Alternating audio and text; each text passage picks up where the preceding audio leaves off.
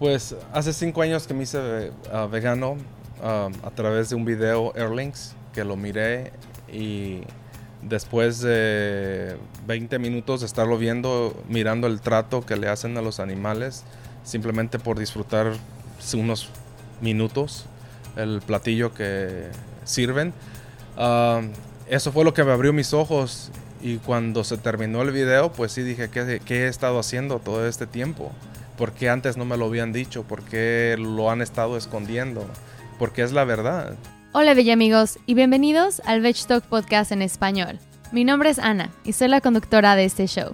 En el Veg Talk Podcast hablamos de veganismo y todo lo demás. Ustedes acaban de escuchar de Alex Vargas, chef y dueño de Vegatinos, un pop-up en LA o en Los Ángeles de comida vegana 100% mexicana. Y bueno, ya es septiembre y el tiempo se está yendo. Las semanas están volando súper rápido y ya tenemos hoy otro episodio. Aprovechemos el tiempo que tenemos antes de que se acabe el año.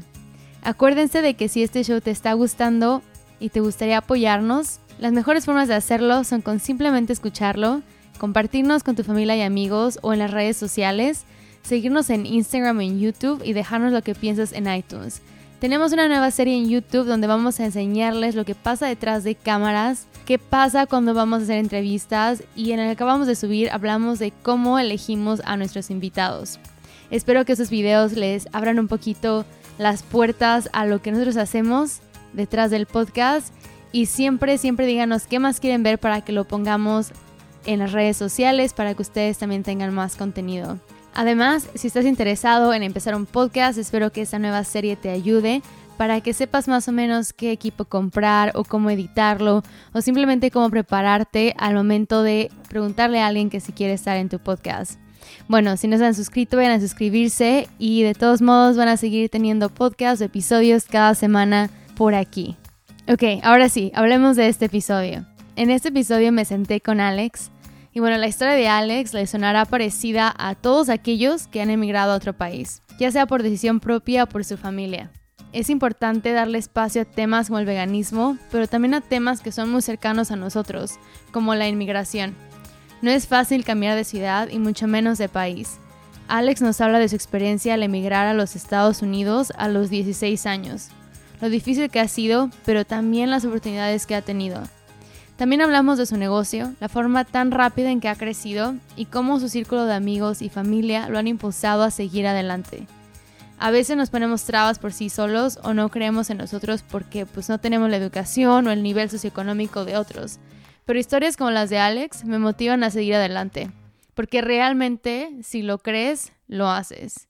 Espero que la historia de Alex no solo te motive a seguir adelante, pero a darte cuenta que el veganismo no es blanco o negro y que viene en todas formas, colores y hasta sabores. Los dejo escuchar de Alex y a disfrutar de su fin de semana y como siempre, te invito a ser más amigable, compasivo y que tengas paciencia con todos los que te rodean.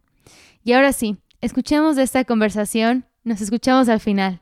Estamos de regreso. Hoy nos encontramos en Los Ángeles, California, North Hollywood, con el dueño y chef de Vegatinos, eh, Alex, Alex Vargas. Mucho gusto y muchas gracias por mandarnos un mensaje y recibirnos en tu cocina el día de hoy. No, es un placer tenerlos aquí. Pues muchas gracias por venir aquí a su casa. eh, ¿Qué calor hace hoy en Los Ángeles? ¿Verdad? Está horrible. Venimos de, de, México y pasando por San Diego se sintió como si te metieras al refri tantito. Estaba delicioso y llegamos a Los Ángeles ayer y fue como, estamos en un horno, o sea, literal un horno de calor.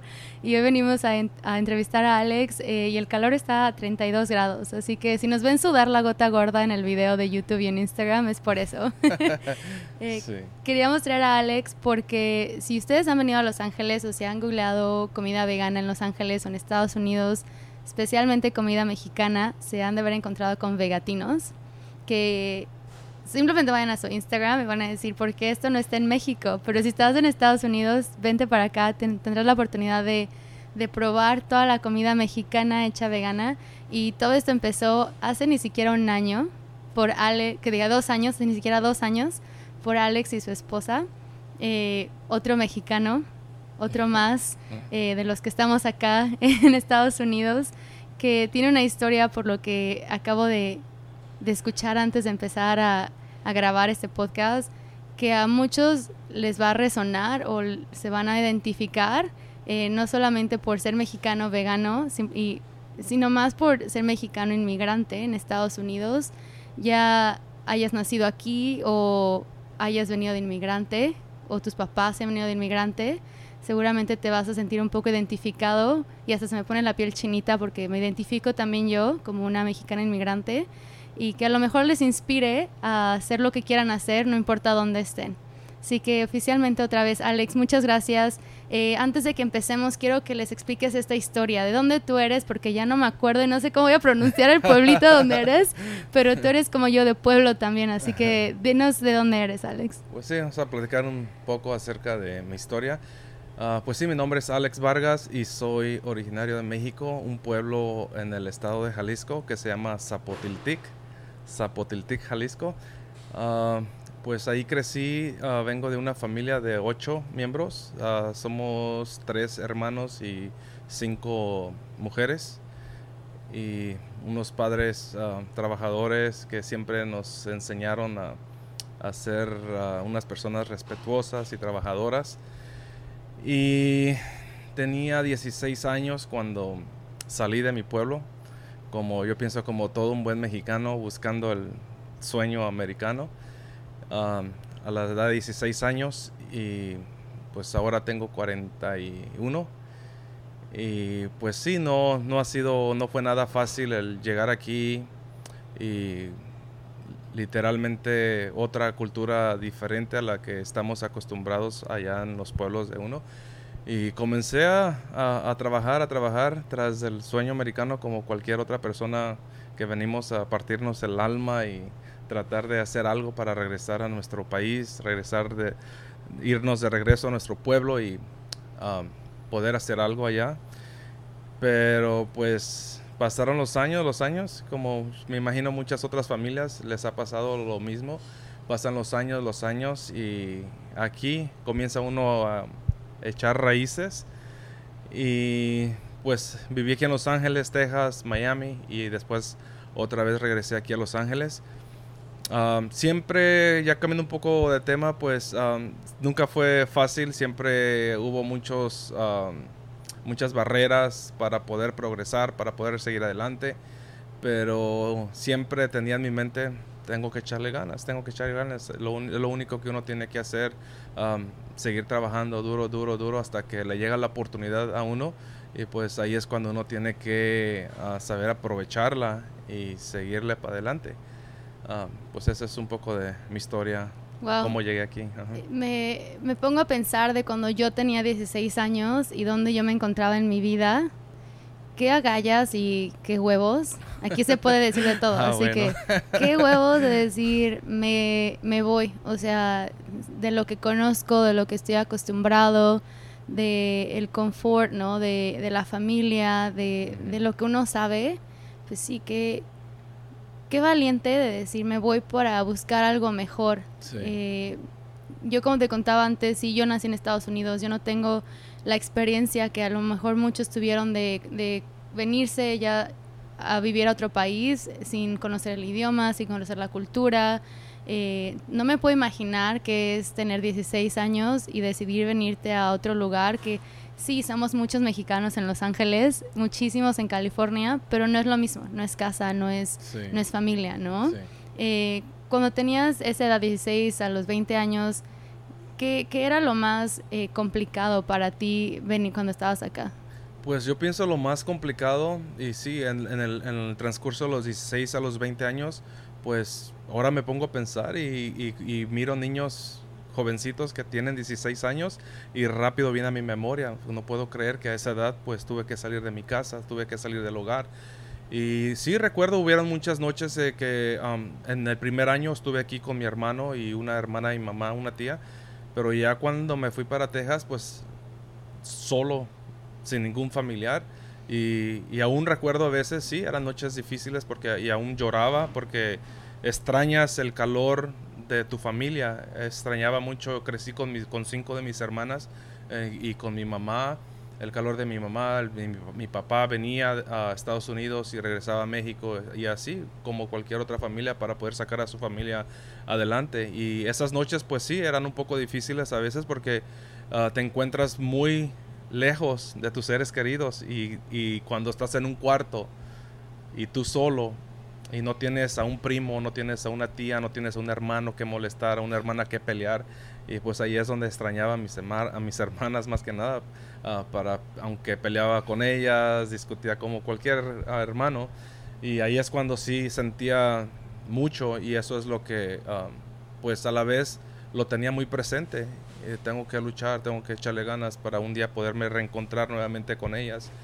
Y, y ahí fue pues donde yo pienso que ahora me recuerdo y sé que eso fue porque a la vez también ahí fue donde comenzó a despertar el interés en mí en la cocina porque como te digo crecer con cinco hermanas pues tienes te acostumbras que siempre te sirven la comida cocinan la comida para ti y no te preocupas allá o oh, que voy a comer porque siempre hay la comida en la casa. Y salir de tu casa, no saber ni calentar una tortilla, no saber ni poner agua a, hervir, a calentar, pues sí eso era un poco difícil porque comer siempre en la calle, en la calle, en la calle, hasta que te cansas y ahí fue donde comencé a llamar a mi mamá. Es la primera persona que llamaba, mamá, ¿cómo puedo hacer ah, este, esta comida? Pues en aquel tiempo un caldo de pollo, ¿cómo puedo hacer unas enchiladas? ¿Cómo puedo hacer este tipo de carne? Y siempre mi mamá, mira, le pones esto, pone esto, y siempre enseñándome de la manera que siempre uno estaba acostumbrado a comer esas comidas. Y me recuerdo la primera comida que hice, la, me encantó el poder poner todos los ingredientes y dijo, oh, esto es divertido. Y yo me imagino que ahí fue donde comenzó y despertó la curiosidad de saber más acerca de la cocina y me enamoré de la cocina ahí. Me encanta, que creo que, bueno, a muchos nos ha pasado que estamos acostumbrados a yo como mujer, ¿no? Sírvela a tu hermano. Y yo así de... Parte de que soy como... Siempre llevaba la contraria. Yo siento que siempre fui como al revés de, de la típica niña mexicana. Y era como, ay, no, él es hombre, que se pare. Tiene dos manos, que se pare, ¿no? Eh, nunca fui de, sí, mamá, yo lo hago, ¿no? O sea, siempre llevaba la contraria. Pero crecer en, un, en una cultura, entre comillas, machista, ¿no? De que la mujer hace todo. Pues me imagino como hombre, pues sí, te acostumbras, ¿no? A que te sirven la comida, no la calientas. Pero a pesar de que ese a lo mejor fue un momento difícil para ti, venirte a vivir solo o venirte a, otro, otra cultura, te abrió la oportunidad de experimentar que dicen que todo pasa por algo, pero ese algo fue el experimentar en la cocina y darte cuenta que, que te gustó, ¿no? Y experimentar todo, ¿qué, ¿qué, pasa si le pongo esto, si le pongo aquello, empezar con lo que tu mamá te enseñó y poco a poco irle transformando hasta lo que ahora tienes, que es vegatinos, ¿no? Que es completamente mexicano, pero sin ciertos ingredientes que hay como un tabú de que no se puede comer si no están esos ingredientes. Eh, ¿Qué pasa después? Eh, ¿Qué hiciste antes o qué hacías antes de, abrir vegatinos? ¿Qué pasa después de, Texas y de venirte a Los Ángeles otra vez? Pues um, diferentes tipos de, trabajo, pero ya cuando tuve algo estable, uh, pues en los últimos 20 años trabajé en el, en el, um, en, el um, en la rama de la transportación, los camiones que mira uno en las autopistas con carga. Uh, trabajé siempre para una tienda donde reparaban los camiones, vendían los camiones. Entonces, um, los últimos 20 años ahí los, los estuve trabajando. Hasta noviembre del año pasado fue cuando tuve que renunciar para dedicarme 100% a, a Vegatinos porque ah, pues sí, la gente nos ha aceptado muy bien y la demanda y el tiempo para estar ah, en Vegatinos aquí en la cocina preparando pues fue demasiada que ya no podía hacer las dos cosas. Ah, duré un año haciendo las dos cosas, trabajo regular, la cocina y hasta que ya fue una decisión que fue muy seria para mí porque tenía el temor, ¿no? Siempre existe ese temor que si lo hago, que si no lo hago y hasta que pues crees en ti mismo y es lo que me pasó. Um, tenía ese temor, sí, pero ¿qué tal si ya no vendemos igual? ¿Qué tal si uh, ya la gente no viene como ha estado llegando, ¿cómo voy a hacer para pagar la casa? ¿Cómo voy a hacer para pagar todo lo que, los gastos? Y a los trabajadores que tenemos. Y pues sí era una lucha entre, mentalmente. Pero me recuerdo que lo que me ayudó a decidir era de que los últimos ah, tres meses antes de renunciar, uh, me di cuenta de que cada mañana ya no era igual. En vez de levantarme con una motivación porque iba a hacer algo, me levantaba sin ganas, uh, sin motivación, porque tenía que cumplir las primeras ocho horas de mi trabajo. Pero una vez que terminaba mi trabajo en el día y venía en camino a la cocina, me daba cuenta que era algo totalmente diferente todo eso se terminaba y ya en cuanto entraba aquí al edificio, pues ya mi, rostro tenía una sonrisa. Claro, estaba agitado, estaba agotado, cansado, pero el entrar en la cocina, pues como que me cambia el ambiente, te da una energía, una buena vibra y me di cuenta, eso es lo que yo, eh, eso es lo que a mí me gusta hacer. Entonces eso me ayudó a tomar esa decisión y fue un poco difícil, pero tuve que renunciar a mi trabajo y el primer día que ya no tuve mi que reportarme mi trabajo regular y que tuve que venir aquí a la cocina, es un sentimiento, es un algo que no lo puedes explicar porque es una alegría el saber que ahora estás haciendo esto 100%. Wow. Ah, hay que contextualizar un poquito para que nos entiendan lo que nos los que nos escuchan. Eh, eh, ¿De dónde nace Vegatinos? Eh, cuándo nace Vegatinos, porque pensar en, un, en un, negocio tan eh, con tanto éxito en tan poquito tiempo, aunque tú vas a decir, ya dos años, pero dos años que ni siquiera han pasado dos años, no es tanto para la vida de un negocio. O sea, el éxito que ustedes han tenido es impresionante. O sea, de empezar en una cocinita a tener tantos pop-ups en la semana es, es increíble. Eh, ¿De dónde nace la idea de Vegatinos? Uh, Vegatinos nace hace cinco años que tengo de ser ah, vegano y ah, vamos a hablar un poquito de esto más adelantito, pero para responder la pregunta, Vegatinos nace, nació en la cocina de la casa porque de ahí es donde salieron todas esas recetas y invitaba a mis amigos porque siempre estaban acostumbrados a venir a la casa cada fin de semana a tener un asado, una carne asada. Entonces cuando comencé a experimentar con todas estas recetas y saber que el sabor está ahí sin necesidad de usar los productos animales, entonces ellos nos motivaron a decir, no, tienen que tener esta comida disponible para todos, esto está muy rico, está muy delicioso y para ser honesto, pues yo no quería, porque igual volvemos a lo mismo, el temor que tienes de hacer algo. O no, no, la gente no le gusta, ustedes porque son mis amigos, ustedes porque son mi familia, me aprecian y sí, les gusta cómo estoy cocinando, porque quieren comer gratis, porque quieren estar aquí siempre, estar comiendo. Pero ya el cocinar para gente, para que la gente llegue y compre tu comida, pues ya decía, no, pues está cañón, ¿no? Eso sí va a estar muy difícil para poder hacer esto. Ah, y pasó un año que siempre se estaba insistiendo que se hiciera, que se hiciera, que se hiciera y pues no, no me animaba hasta que una vez pues ya se decidió hacerlo, pero lo hicimos como más privado, solamente para 20 personas en la casa, en el patio de la casa de una amiga. Adornamos muy bonito, ponemos mesas, decoraciones y pues la gente con su boleto llegaba y tenía su aperitivo, el plato fuerte, ah, postre y bebidas. Pero esta gente que llegó la primera vez que lo hicimos, me recuerdo, comenzaron a tomar fotos y llegó un amigo que hasta la fecha siempre nos ha apoyado y ha estado todavía hasta el día de hoy. Viene y nos ayuda uno o dos días en, en los pop-ups. Su nombre es Al. Su cuenta en Instagram es Vegan Food Share es una cuenta que lo mismo hacen, publican mucha comida vegana. Y él asistió a la primera comidita, le llamamos comiditas. Entonces tomaron fotos de toda la comida, las pusieron en el, Instagram, en Facebook. Y no, pues ahí yo pienso fue cuando comenzó la gente a saber de nosotros y a querer asistir a, las comiditas. Hicimos el segundo y mucha gente quejándose porque ya no alcanzaron boleto, que querían ir. Entonces cuando estábamos planeando el tercero, ya fue donde nos decidimos, no, porque la, demanda de la gente, mensajes que querían venir a probar nuestra comida. Entonces ya cuando ya no hicimos un tercero, ya escogimos una fecha 21, 22 y 23 de septiembre del 2017 aquí en la ciudad de Panorama City y nos pusimos en una esquina. Y recuerdo que la primera noche nunca pensé que tanta gente iba a llegar.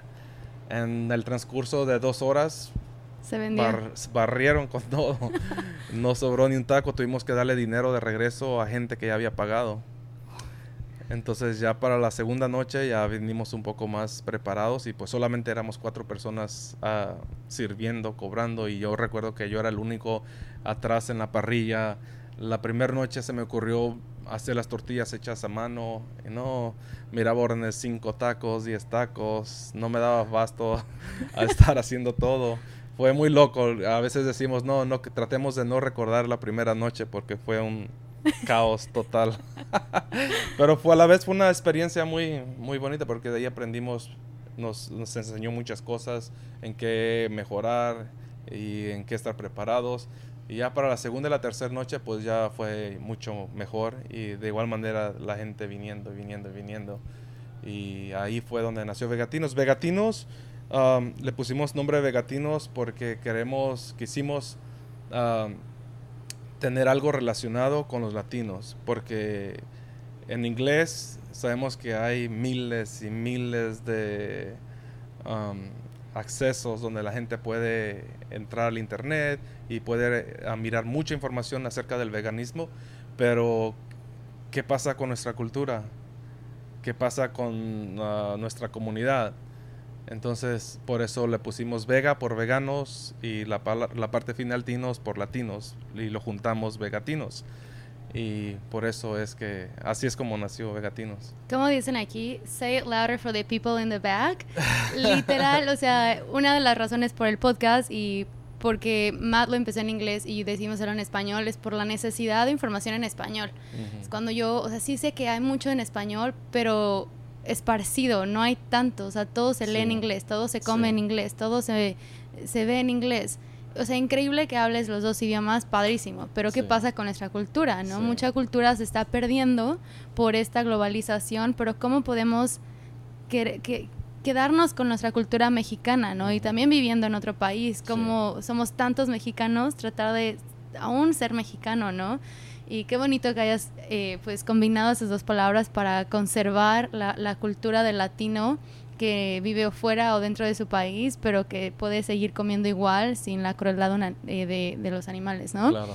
Eh, mencionas dos veces el miedo, o sea, el miedo de hacer algo distinto a lo que estás acostumbrado, aunque ya amabas cocinar desde siempre, sí. desde hace muchos años para tus amigos, los barbecues, las carnes asadas. Eh, ¿Cómo combates el miedo? O sea, ¿qué, ¿cómo dijiste ya hoy lo hacemos? ¿Cómo combates ese miedo? Porque eh, una cosa es decir, sí, hoy voy a correr, hoy voy al gimnasio, o hoy como más sano, ¿no? Pero es eh, cocinar para mucha gente o para gente que no, no te conoce y hacerlo de manera profesional porque no por lo que nos dices no eres eh, chef entrenado entre comillas Sí. no es de pasión o sea de Sí. que te gusta Eh, cómo te quitaste ese miedo qué recomiendas o qué dices le dices a la gente Pues um, yo pienso que también tiene que ver el tipo de personas que están alrededor tuyo, ¿no? Por ahí un dicho muy común que dice el que con coyotes se Mm, junta, aullar se enseña, algo así. Entonces, ah, pues sí, tiene que mucho que ver el tipo de personas con que te relacionas. Y en mi caso, pues he tenido la, puedo decir, la bendición de poder tener a personas que creen en mí y, y te hacen mirar las cosas. Y cuando tú tienes esos temores, estas personas están ahí, te, están, te, te hablan claro, te están diciendo, hey, no tienes que tener miedo, tienes el talento. No cualquiera ah, hace lo que tú has logrado hacer. Tienes que poner esto disponible a la demás gente. Tus platillos, tu comida es muy diferente a lo que Y aún cuando ya teníamos amigos veganos, de la igual manera venían a comer y están acostumbrados, estaban acostumbrados a ir a restaurantes veganos, a probar mucha comida y pues todo eso se te queda en tu mente.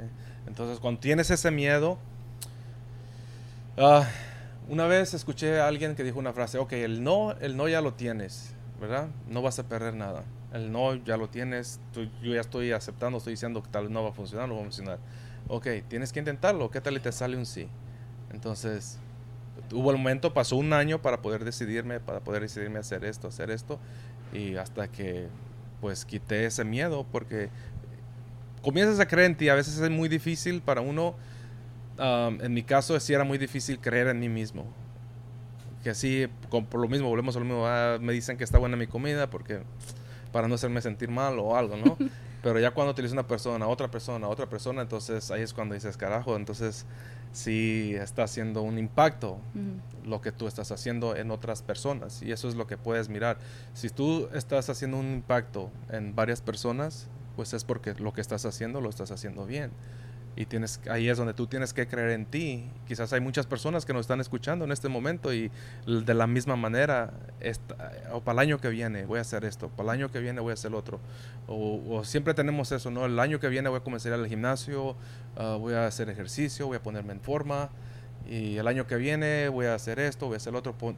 Nos ponemos metas que llega el tiempo y nos olvidamos de lo que dijimos ah, meses atrás. Entonces, el querer es poder y tenemos que, somos, uh, tenemos, traemos la sangre ah, mexicana de luchadores que podemos hacerlo y sí se puede, claro que se puede hacer. Qué padre, qué bonito, pero es verdad, o sea, es, es decir, confío en mí y yo puedo hacerlo y simplemente intentarlo, ¿no? Nadie te va a quitar el intento y si falló, pues fallaste, o sea, aprendes y lo, y lo vuelves a intentar, ¿no? Si eso es lo, lo que se desea, pero... Eh, si ya te llevan un año diciendo tienes que hacerlo, creo que ahí de, tus amigos te decían algo de, de, verdad, no solo de, de, mintiéndote de que está rico. Claro. eh, ¿cómo, ¿Cómo nacen estas recetas? Porque dijiste que eh, nacieron cuando te hiciste vegano hace cinco años. ¿Cómo empieza el, la transición al veganismo y cómo empiezan estas recetas a surgir en tu día a día?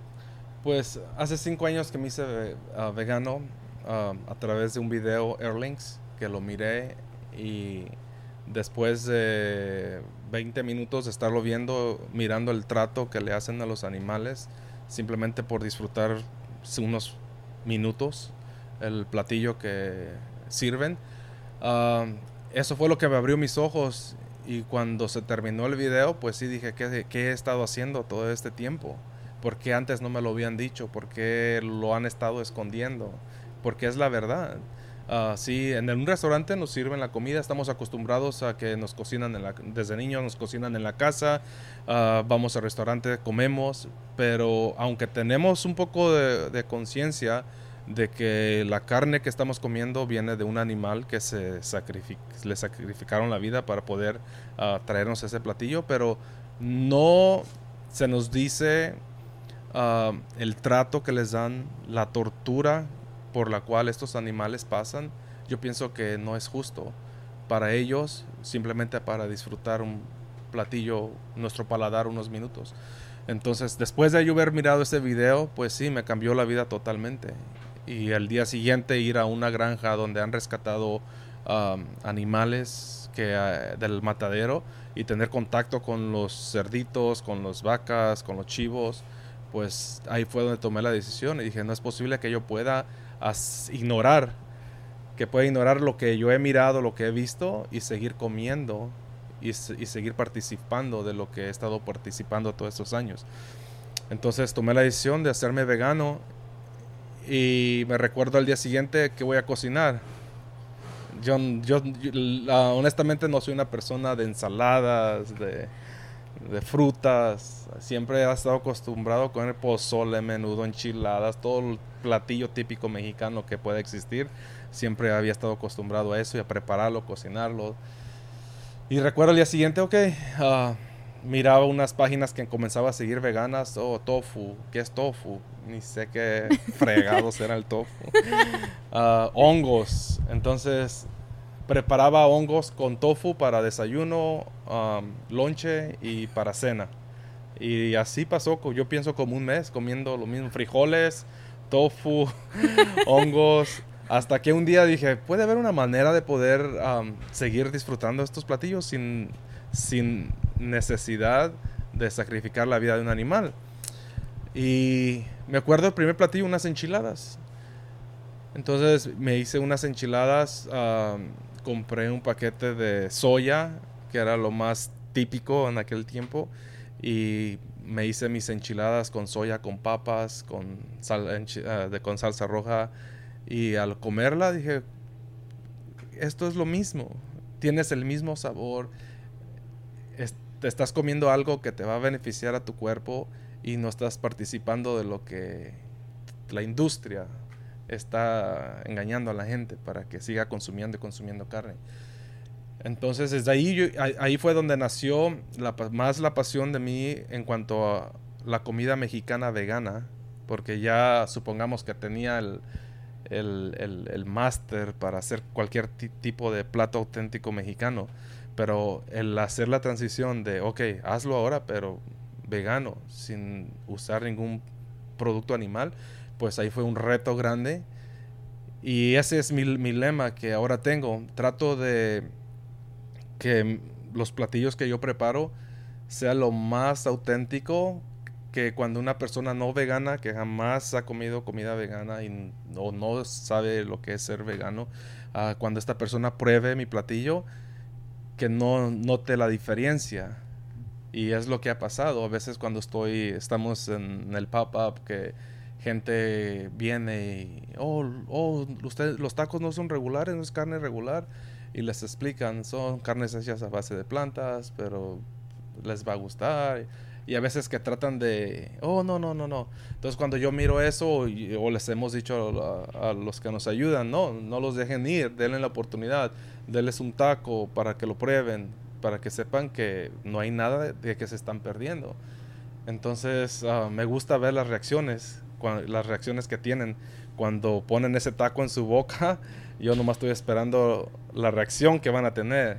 Entonces cuando dan la mordida al taco y su cara comienza a iluminarse, entonces eso es lo que a mí me llena de satisfacción. Digo, ok, Ah, vamos a seguir ah, luchando para, para, que la gente pueda tener ese mismo, pueda encontrar ese mismo sabor auténtico mexicano que han estado acostumbrados a, a tener, pero ahora sin el producto animal.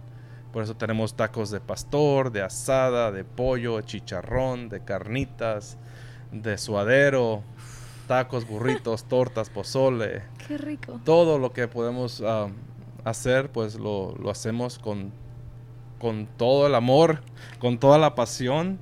Y, y es una, una vez alguien que es um, chef, cocinero de profesión, es lo que dijo, tienes que tener la pasión, tienes que ponerle el amor, tienes que ponerle todo y vas a mirar la diferencia en el sabor de la comida. Y pues es verdad, porque cuando lo haces de mala gana, pues ni, ni, te, ni le haya sabor y no le encuentras ningún tipo de sabor a la comida, pero yo pienso que tiene mucho que ver cuando estás apasionado, cuando tienes esa pasión en ti, que te encanta hacer lo que tú estás haciendo.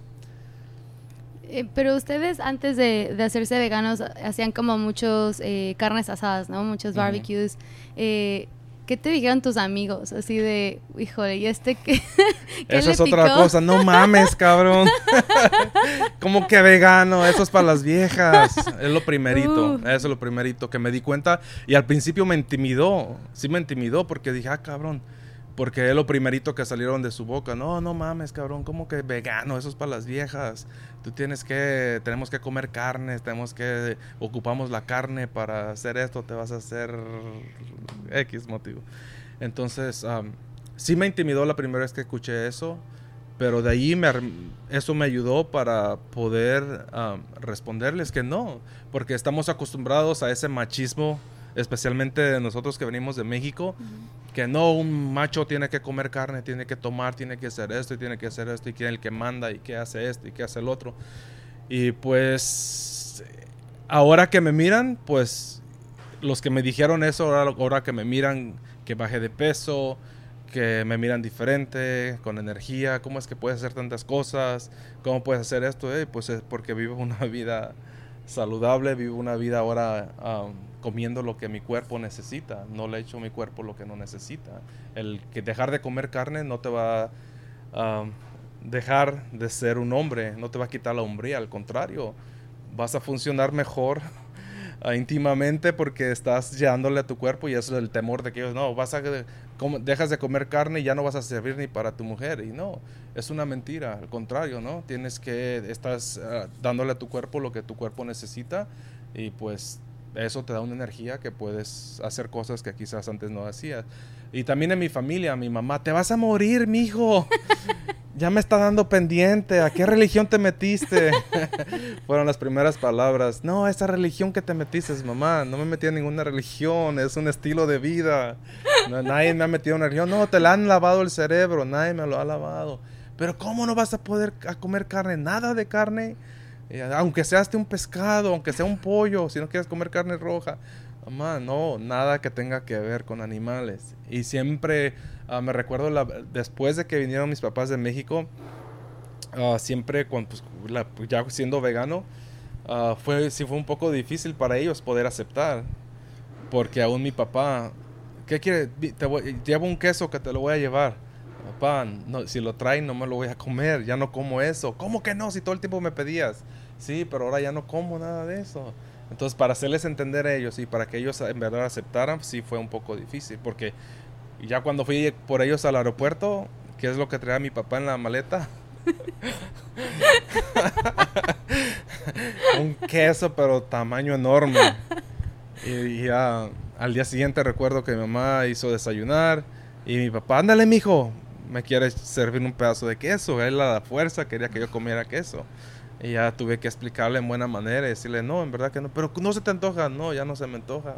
Antes lo comía así, pero ahora ya he cambiado la manera de comer. Y les explicaba un poco acerca de la, pues sí, claramente lo que es la crueldad animal, lo que le estamos haciendo a nuestro planeta, participando de eso, la industria de leche que pone los comerciales muy bonitos en la televisión, pero no enseñan lo que hay detrás de eso, el maltrato a las vacas, la, que cuando les roban sus becerros a las vacas y pues, tienen sentimientos. Entonces sí fue un poco, esa área sí fue un poco difícil, pero al final pudieron, pudieron aceptar y ahora hoy en día ellos vienen, vienen al Papa y están sorprendidos de todo lo que hemos logrado hacer, la gente que llega, y miran, también güeros vienen a comer tu comida. Al principio pensaban que era un puesto regular en una esquina como estamos acostumbrados a mirar a veces, pero ya cuando miran que tenemos el setup, todo el tent ahí, y estamos ahí adentro Ah, y miran la gran línea de gente, se asusta. Pero, mijo, ¿vas a tener comida para toda esa gente? es mucha gente. Me río solo porque me identifico cañón, ¿eh? cañón. O sea, mi mamá llegaba a Boston y la recogía en el aeropuerto y abría su maleta y traía tres kilos de tortillas hechas a mano, picaditas, quesos. Y yo, mamá, ¿no te pararon? Me decía, no, mija, no. Y yo, y tu abuelita trae más. Y yo, no manches. me identifico muy cañón con eso. Eh, ¿Han probado la comida tus papás? Sí. ¿Qué dicen? Les, les encanta. Mi papá es... Ah, mi papá, a él le han prohibido que coma carne, que ya no coma tanta carne, le han prohibido, y especialmente lo que es de cerdo. Pero mi papá es un... Uh, le encanta el chicharrón. Pero cuando viene aquí conmigo y la primera vez que, no, ¿cómo va a ser chicharrón este? Ni, vas a ver como chicharrón, parece como este, el otro. Eh, pruébelo, papá, pruébelo. Y ya cuando lo probó, y ya le encantó y se hizo fanático del chicharrón, que cada, cuando se van de regreso a México, mi hijo, no se te olvide echarme mi bolsita de chicharrón. se lleva una bolsa con chicharrón y se lo come y allá se lo hacen de diferentes maneras, pero pero eso, eso me da mucho gusto que ellos han podido... Ah, mi mamá es un poco más difícil, le gusta, pero no lo quiere aceptar pero uh, despistadamente va y se sirve más comida y más comida. pero no lo quiere aceptar que, oh, sí, está delicioso. No, no está bueno. Y um, el año pasado, en diciembre, al principio de diciembre, estuvieron aquí. Y lo único que yo no había hecho más que una vez tamales mexicanos. Mm. Sí, te había hecho tamales ah, de Guatemala, tamales de uh, Nicaragua, Nacatamal, uh, para eventos que unos eventos que había hecho, pero el tamal mexicano, pues no sé, como que me da un poco de temor trabajar la masa y no y no podía, nunca lo había hecho. Entonces mis papás estaban aquí entonces dije, pues tengo que aprovechar que mi mamá está aquí. Entonces compré todos los ingredientes. Mamá, vámonos para la cocina. Y ya, necesito si me puede enseñar a hacer los tamales. Y ya ahí vinimos aquí, comenzamos a preparar la masa. Y los hice de chile rojo y chile mm. verde. Y usé el jackfruit, la yaca. Entonces lo preparamos, hicimos los tamales. Y cuando ya estuvieron listos, los sacamos para probarlos y mi papá encantado. Si no me dices que esto no es carne, no me doy cuenta. Están mejor que los de carne. Y mi mamá, como según mi papá era su fan número uno de sus tamales, pues yo creo agarró un poco de...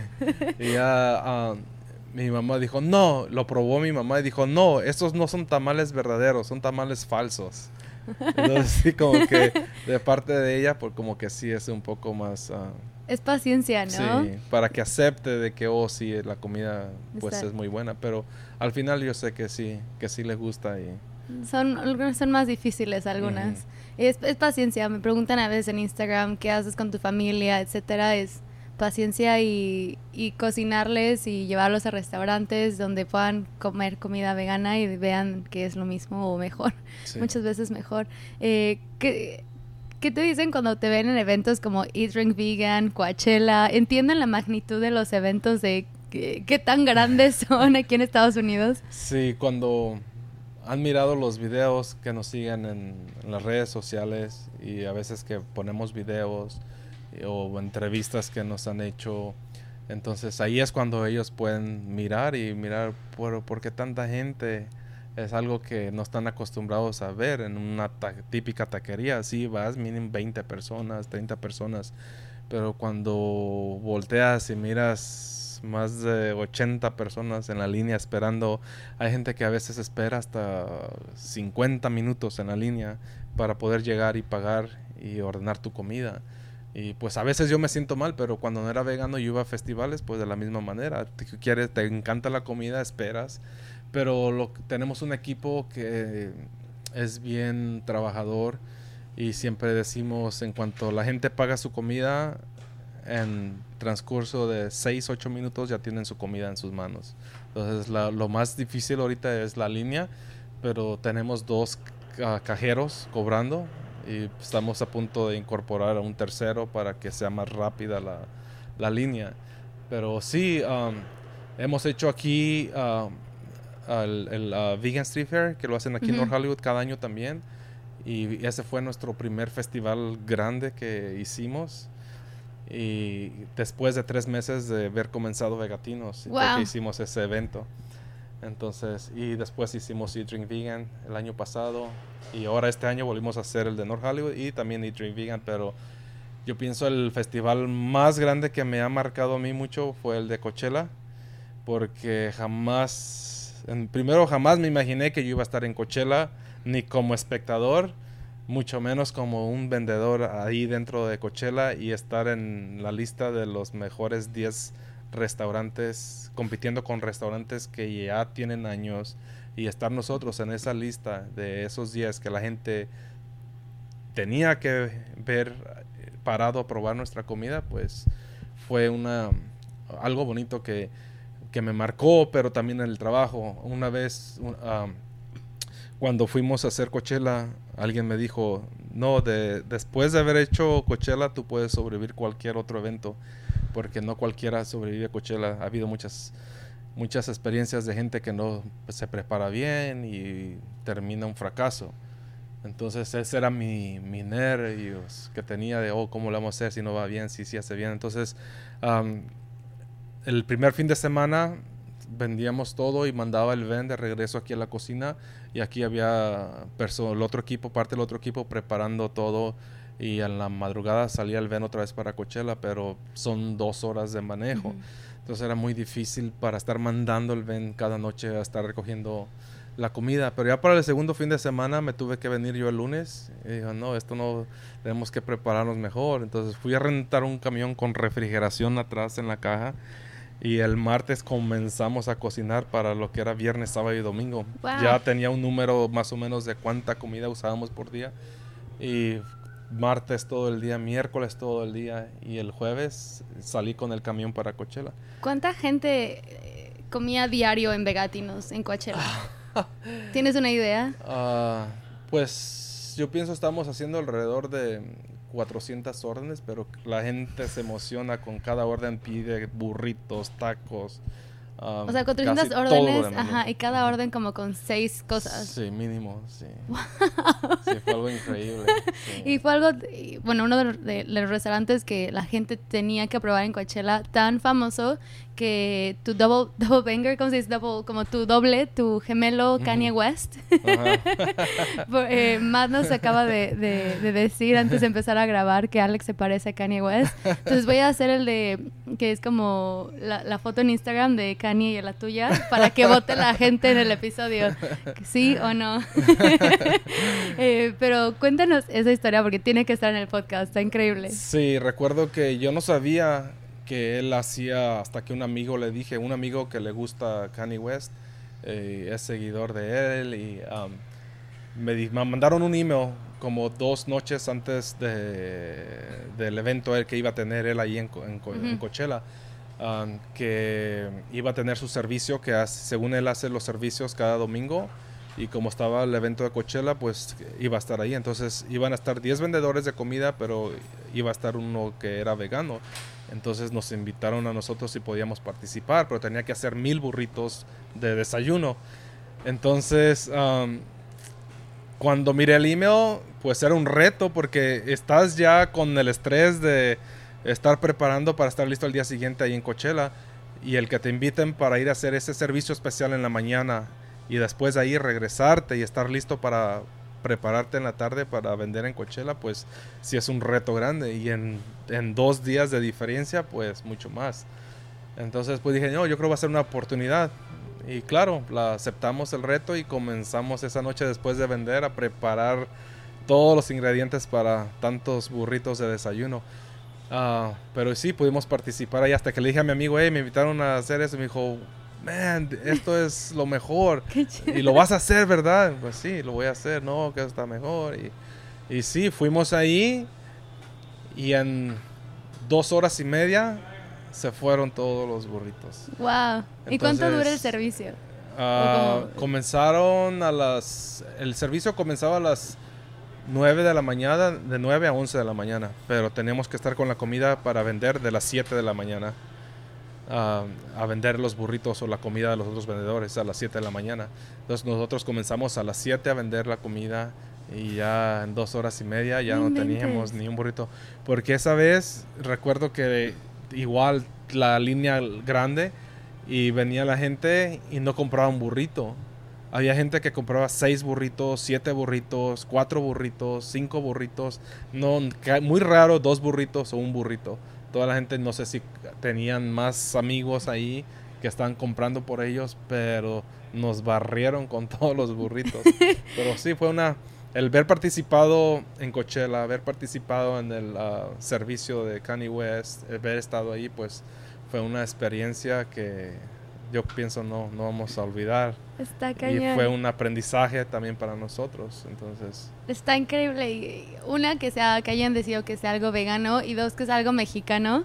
Está, eh, no sé, me pone hasta la, igual la piel chinita porque pienso y digo, qué padre. O sea, que estés ahí representando simplemente al, al, mexicano, ¿no? Que, que traes un negocio increíble y es vegano. Es una, pues un logro impresionante, más de que tenías miedo de siquiera empezar una, una comidita, ¿no? Eh, y llegar a, Coachella, que yo tampoco nunca he ido, pero impresionante el número de personas que hay ahí y el nivel de, de los restaurantes que ponen su, pues, su, puesto o su pop-up o su, su, tent ahí es también impresionante y que hayas eh, estado en los top 10, o sea, en los 10 más, tienes que probarlo. Sí no sé cómo eres tan humilde. ¿eh? Yo siento que yo se lo estaría gritando a todo el mundo así de, le servía Kanye West.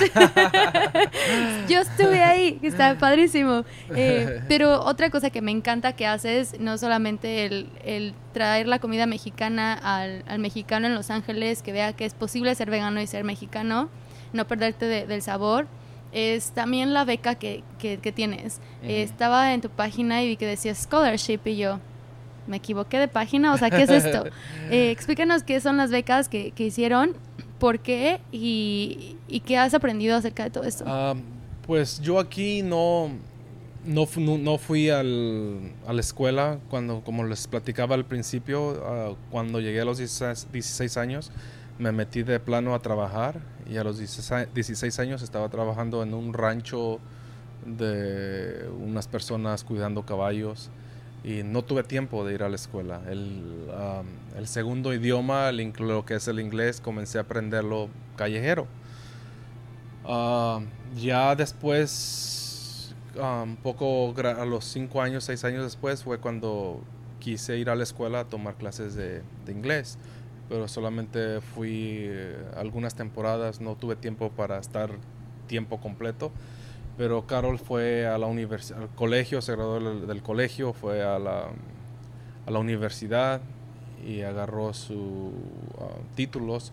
Entonces ella fue que um, le nació la idea porque ella tenía amistades que pasaron por um, amistades que um, lamentablemente pues no son residentes de este país, sino que vienen como cualquiera que los que hemos venido ilegalmente. Entonces ella miró lo que batallan y lo que también, pues de una u otra manera, también ella batalló pues, simplemente por ser latina. Entonces todos los obstáculos que se enfrentan como estudiantes para poder recibirse o para poder tener un título. Entonces hay veces que sí escuchábamos historias de, personas o paré de ir al colegio porque pues no tenía los medios suficientes, no tenía los medios para poder pedir un préstamo cuando eres nacido aquí, pues tienes la ventaja de pedir préstamos de estudiantes, pero hay a veces que por la situación legal de esas personas, pues no les es posible recibir ciertos beneficios que las otras personas reciben. Entonces ahí fue donde nació la idea, ah, tenemos que regresarle algo a nuestra comunidad, porque en nuestra comunidad, todos los seguidores que nosotros tenemos, podemos sentir el amor que ellos ah, nos tienen a, a nosotros y al equipo de Vegatinos, porque nosotros todos los clientes y lo escuchamos de muchas personas. Si tú vienes a nuestro pop-up, instantáneamente como que te identificas como que estás en, el patio de atrás de la casa de tu tía y te sientas a comer ahí, cualquier persona te habla, cualquier persona te saluda y es un ambiente familiar y muchas personas se conocen ahí porque la convivencia que hay ahí pues es algo que no miramos nosotros en otros vendedores. Entonces la gente nos ha apoyado en todo lo que nosotros les hemos pedido. Entonces decidimos de que sí, hay que regresarle algo a nuestra comunidad de lo que nos han dado. Y ella decidió, pues ok, vamos a hacer el scholarship, la beca, y vamos a juntar, me recuerdo cuando comenzaron, me dijeron que la meta era juntar 3 mil dólares para agarrar un ganador. Entonces pues dijeron, no, hay que extender un poquito, juntamos 5 mil dólares y escogemos cuatro ganadores para poder ayudar a cuatro estudiantes. Entonces uh, estuvieron, se estuvo trabajando duro, uh, pudimos juntar un dinero, pero nosotros pusimos para completar los 5 mil dólares también para apoyar la, el scholarship. Y aparte en cada pop-up teníamos una caja que decía scholarship y la gente tenía la opción, una vez que pagaba poner una donación en la caja y de esa manera pues comenzamos a colectar y, a colectar el dinero que se, que se colectó, 5 mil dólares y creo la semana pasada le dieron el dinero a los estudiantes y ahorita están comenzando en hacer otra uh, y la quieren hacer de 10 mil dólares para poder ayudar a más personas. Qué, qué bonita iniciativa, eh, a veces viviendo fuera de Estados Unidos, eh, pues como yo te decía antes, yo crecí pues muy cómodamente, sí con familia de inmigrantes, viviendo en Estados Unidos, pero yo no pasé por eso, o sea, yo, yo pasé como muchos, a lo mejor de los que nos escuchan, de que tuvimos la suerte de haber nacido en una casa que nuestros padres nos apoyaron con todo, nos pagaron todo. Me acuerdo que mi mamá me decía, tú no tienes, la única obligación que tienes es de sacar buenas calificaciones. O sea, ni siquiera de cocinar, ni siquiera de limpiar mi cuarto, era literal sacar buenas calificaciones. Y como buena nerd, super nerd que era yo, decía, pues es padrísimo, ¿no? No tengo que ni hacer un esfuerzo, me encantaba la escuela. Eh, pero la realidad para muchos mexicanos eh, en Estados Unidos y en México es eh, no tener el dinero para poder pagar tu educación y vivir en Estados Unidos como ilegal es no tener el papel que te deja estudiar lo que tú quieres estudiar y muchas veces tus sueños se frenan porque no tienes el papelito o la educación que, que te pide esta, este, este país, ¿no? Sí. Eh, simplemente el poder ayudar con mil dólares, dos mil dólares, cinco mil dólares que nadie te lo está pidiendo que lo hagas, que haga, que haya sido algo de corazón de ti, de Carol, que digan queremos ayudar a alguien más. Es impresionante, o sea, es como, como muchos, a lo mejor negocios han de decir entre más venda mejor, pero aquí fue, pues qué padre que vendemos y que, no, que nos quieren, que podemos regresar. Y creo que eh, dice mucho y habla mucho de ustedes, más que de la cantidad que donen, habla mucho más el simplemente de pues hagamos al lado nuestro ego y qué podemos hacer para ayudar a los que están en la situación en la que yo estaba, ¿no? O en la situación en la que no me gustaría que mis hijos estén.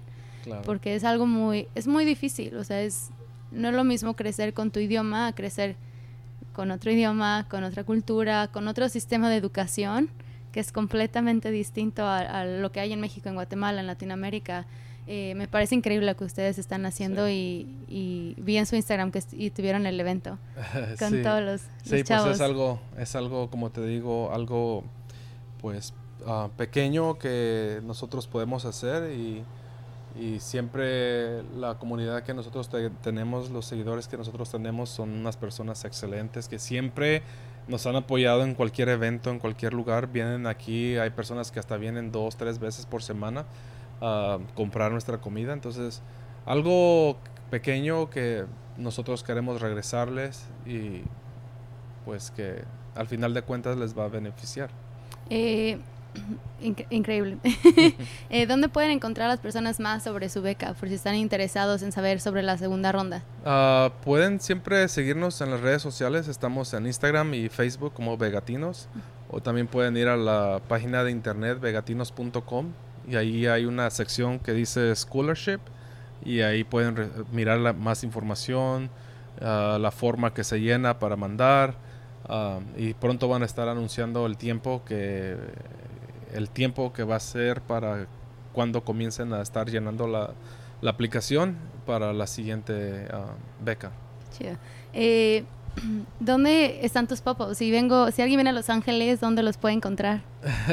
Si alguien viene a Los Ángeles, pues estamos cinco días a la semana vendiendo. Comenzamos el día miércoles. El día miércoles comenzamos aquí en la ciudad de North Hollywood.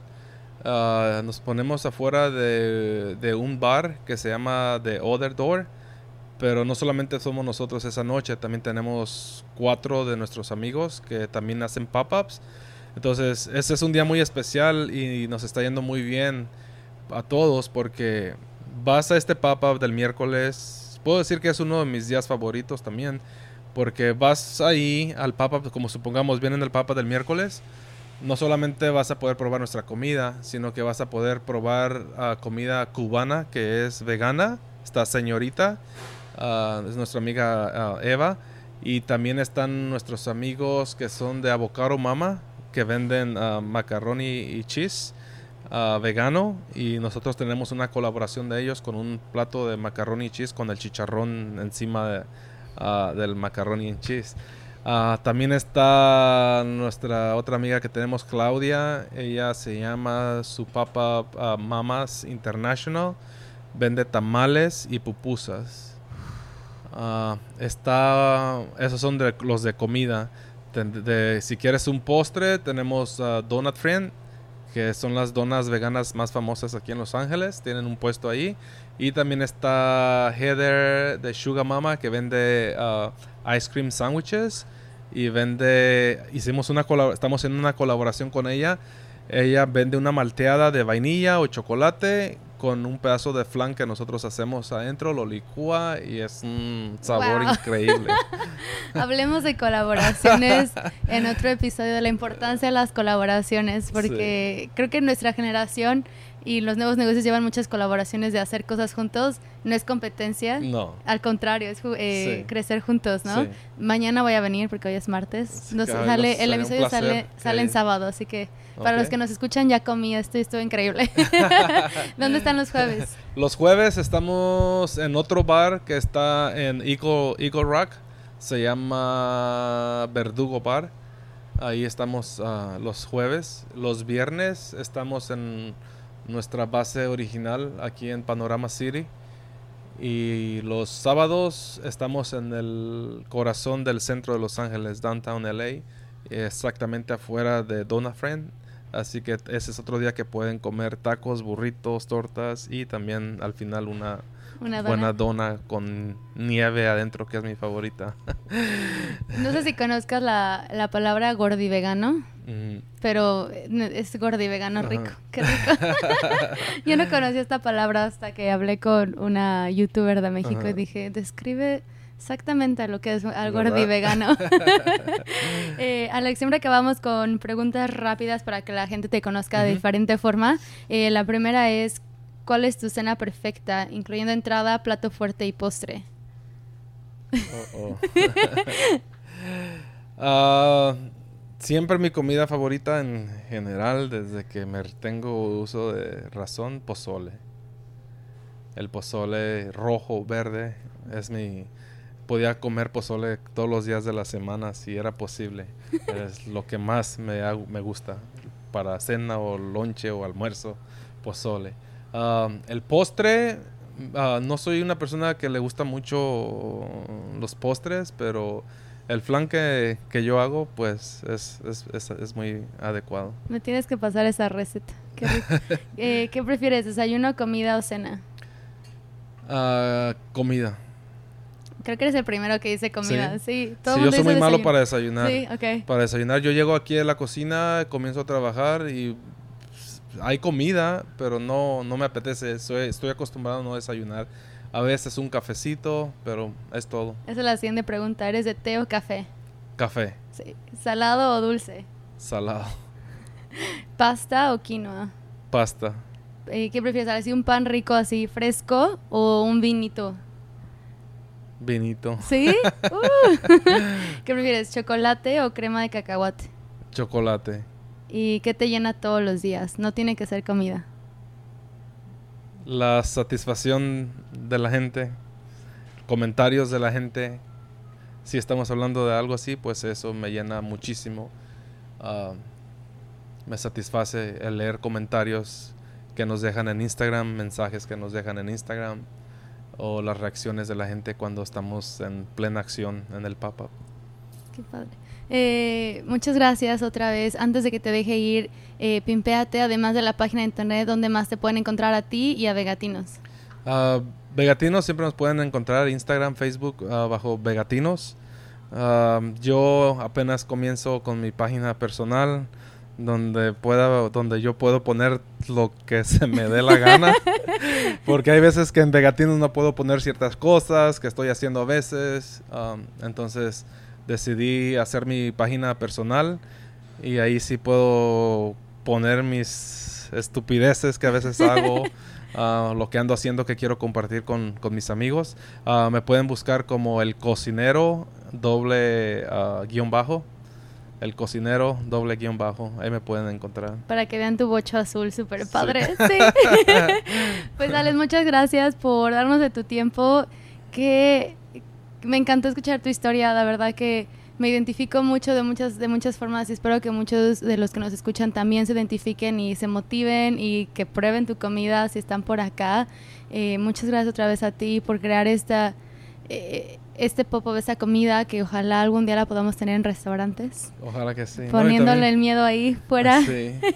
También ah, muchas gracias a ustedes. La verdad que cuando supe de ustedes y de lo que están haciendo, de poner lo que es el veganismo en nuestro México, pues eso me llamó demasiada la atención. Y siempre he hecho entrevistas con mi inglés todo mucho, pero ah, las he hecho en inglés. Pero dije, no, sería padre tener una entrevista con ustedes, hablar de vegatinos, pero sobre todo hablar del veganismo y demostrarle a toda la gente, a esos ah, paisanos mexicanos que no se van a hacer menos machos y dejan de comer carne. Hay que pararle y alimentarnos bien y llevar una, una dieta a base de plantas. No es dieta, mucha gente dice que dieta, pero es una vida una, una, clase de vida con comida hecha a base de plantas, es lo que quise decir, um, es lo mejor que pueden hacer en su vida. Perfecto. Qué mejor manera de terminar. Muchas gracias otra vez. Eh, y ya quiero comer más de tu comida. gracias. Espero que este episodio te haya servido y que hayas aprendido algo. Muchas gracias por escucharnos hasta el final. Y a Alex por darnos la mejor bienvenida a Los Ángeles. No solo Alex nos dio dos horas de su tiempo para grabar este episodio, pero también nos recibió en su pop-up y nos presentó a muchos latinos que están haciendo cosas increíbles en Los Ángeles. Mil gracias Alex. Y ya saben, si les gustó este episodio, compártanos en las redes y taguéanos para que te veamos y también te podamos repostear en nuestras redes sociales. Chequense el canal de YouTube para que vean la nueva serie, va a haber mucho más contenido por ahí. Y si quieres saber más o visitar a Vegatinos cuando estés en Los Ángeles, búscalos en todas las redes sociales como Vegatinos y a Alex como El Cocinero 2 bajos. Y a nosotros nos puedes encontrar como Vegtalk y Vegtalk Español. Vegtalk es V-E-D-G-E-T-A-L-K. Y como siempre, si tienes alguna duda o sugerencia, mándame un mensaje por Instagram, ya sea a la cuenta del podcast o a mi cuenta personal. A mí me encuentras como Ana Alarcón. Y bella amigos, pronto nos veremos en México. Si estás en la Ciudad de México, en Playa del Carmen o en Monterrey, mándame un mensaje para que podamos conocerte o yo te pueda conocer porque iré sola y podamos hacer un cachito de tiempo para conocernos. Y a lo mejor si quieres apoyar al podcast de alguna otra forma, mándame un mensaje porque voy a necesitar manos extras para cuando esté grabando los episodios. Ok, nos escuchamos la próxima semana. Hasta luego.